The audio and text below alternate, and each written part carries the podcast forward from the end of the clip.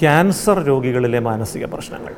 Elizabeth കൂബ്ലർ rose എന്ന പ്രശസ്തയായ മനഃശാസ്ത്ര ഗവേഷക ഒരു പ്രഖ്യാതമായൊരു പുസ്തകം എഴുതിയിട്ടുണ്ട്. ഓൺ ഡെത്ത് ആൻഡ് ഡൈയിങ് ആ പുസ്തകത്തിൽ മാരകമായൊരു രോഗം അല്ലെങ്കിൽ ഗൗരവ സ്വഭാവമുള്ള രോഗം അത്തരത്തിലുള്ള ഒരു രോഗം നിർണയിക്കപ്പെടുന്ന ഒരു വ്യക്തി അയാളുടെ മാനസിക നില അഞ്ച് ഘട്ടങ്ങളിലൂടെ കടന്നു പോകുന്നു എന്ന് പറയുന്നുണ്ട്.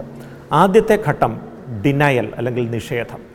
എനിക്കിങ്ങനെ ഒരു രോഗമുണ്ടാകാൻ സാധ്യതയില്ല. ഡോക്ടർക്ക് തെറ്റുപറ്റിയതായിരിക്കും. ഞാൻ മറ്റൊരു ഡോക്ടറെ കണ്ട് ഒന്നുകൂടെ പരിശോധിക്കട്ടെ. ഒരു വിശ്വാസക്കുറവ്. രണ്ടാമത്തേത് ഇനി വീണ്ടും പരിശോധിച്ച് രോഗം ഉറപ്പായി നിർണയിക്കപ്പെട്ട് കഴിയുമ്പോൾ ഒരു ആങ്കർ അല്ലെങ്കിൽ ദേഷ്യം എന്ന് പറഞ്ഞൊരു ഘട്ടം വരുന്നു. ഈ ദേഷ്യത്തിന് കാരണം ഒരുപക്ഷെ ജീവിതശൈലി വൈകല്യങ്ങളൊന്നും ഇല്ലാത്ത ആളായിരിക്കാം ഇദ്ദേഹം. അയൽവാസിയായ മദ്യവും പുകവലിയും ഒക്കെ ശീലമായിട്ടുള്ള ഒരാൾക്ക് ക്യാൻസർ വന്നിട്ടില്ല. ഇതൊന്നുമില്ലാത്ത എനിക്ക് എന്തുകൊണ്ട് ക്യാൻസർ വന്നു? ഇത് അനീതിയാണ്. അതൊരുപക്ഷേ ആ ദേഷ്യ പ്രകടനം ചികിത്സിക്കുന്ന ഡോക്ടറുടെ നേരെ പ്രകടമാകാം നഴ്സുമാരുടെ നേരെ പ്രകടമാകാം സംരക്ഷിക്കുന്ന പരിചാരകരുടെ നേരെ പ്രകടമാകാം. അടുത്ത ഒരു ഘട്ടത്തിൽ ഒരു ബാർഗെയിനിങ്.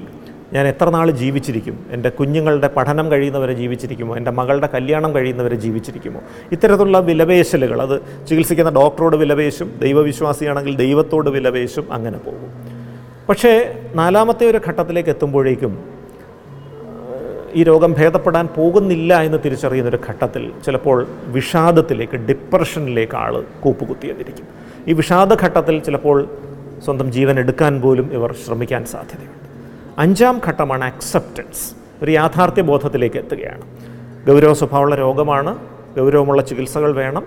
ആ ചികിത്സയോട് ഞാൻ സഹകരിക്കേണ്ടതുണ്ട്. ഡോക്ടർ പറയുന്നതനുസരിച്ച് കീമോതെറാപ്പി എടുക്കണം. മരുന്നുകൾ കഴിക്കണം ഭക്ഷണം ക്രമീകരിക്കണം. അപ്പോൾ ഈ അക്സെപ്റ്റൻസ് എന്ന് പറയുന്ന അഞ്ചാം ഘട്ടത്തിലേക്ക് എത്രയും പെട്ടെന്ന് ഇവരെ എത്തിക്കാൻ കഴിഞ്ഞാൽ അത്രയും നന്നായിരിക്കും ഇവരുടെ തുടർന്നുള്ള ചികിത്സയോടുള്ള സഹകരണം. അതുകൊണ്ട് തന്നെ ഈ രോഗം നിർണയിക്കുമ്പോൾ എങ്ങനെയാണ് ആ രോഗം ആ വ്യക്തിയോട് പറഞ്ഞു കൊടുക്കുന്നത്? അത് പ്രധാനമാണ്. കാരണം നമ്മുടെ നാട്ടിൽ ഇപ്പോഴും ക്യാൻസറിനെ കുറിച്ച് വലിയ ഭയമുണ്ട്.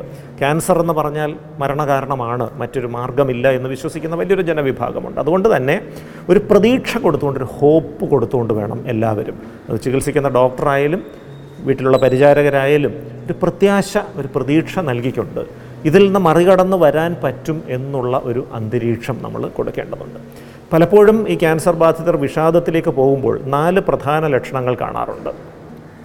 ചിന്തയിൽ ദീർഘനേരം മുഴുകിയിരിക്കുക എനിക്ക് ഈ ഗതി വന്നല്ലോ എന്ന മട്ടിൽ സ്വയം പരിതപിക്കുക ചികിത്സയൊന്നും എടുത്തുകൊണ്ട് ഗുണമില്ല ഞാൻ രക്ഷപ്പെടില്ല എന്നുള്ള ഒരു നെഗറ്റീവ് മനോഭാവത്തിലേക്ക് പോവുക എന്നുള്ളതാണ് ഒന്നാമത്തേത്. പലപ്പോഴും ഈ പെസിമിസം അല്ലെങ്കിൽ ഈ ചികിത്സ ഫലിക്കില്ല എന്നുള്ള ഒരു മുൻവിധി ചികിത്സയെ സഹനോട് നിസ്സഹകരിക്കാൻ ഇവരെ പ്രേരിപ്പിച്ചേക്കും. രണ്ടാമത്തേത് ഒരുപാട് സുഹൃത്തുക്കളും ബന്ധുക്കളും ഉള്ള വ്യക്തികൾ അവനവനിലേക്ക് അങ്ങ് ചുരുങ്ങുന്നു. ആരോടും ഇടപെടുന്നില്ല ആർക്കും മുഖം കൊടുക്കുന്നില്ല. മൂന്നാമത്തെ ഒരു ലക്ഷണം ഒരു ഭയം ഇവരുടെ മുഖത്ത് പ്രകടമാകും. ഇടയ്ക്കിടയ്ക്ക് കണ്ണു നിറയും കരയും. നാലാമത്തേത് ഒരു കാര്യവും ഇവരെ സന്തോഷിപ്പിക്കുന്നില്ല.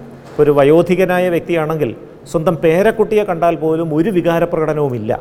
നിർവികാരമായിട്ടിരിക്കുന്നുവെങ്കിൽ അദ്ദേഹം വിഷാദത്തിലേക്ക് പോകുന്നു എന്ന് ഉറപ്പാണ്.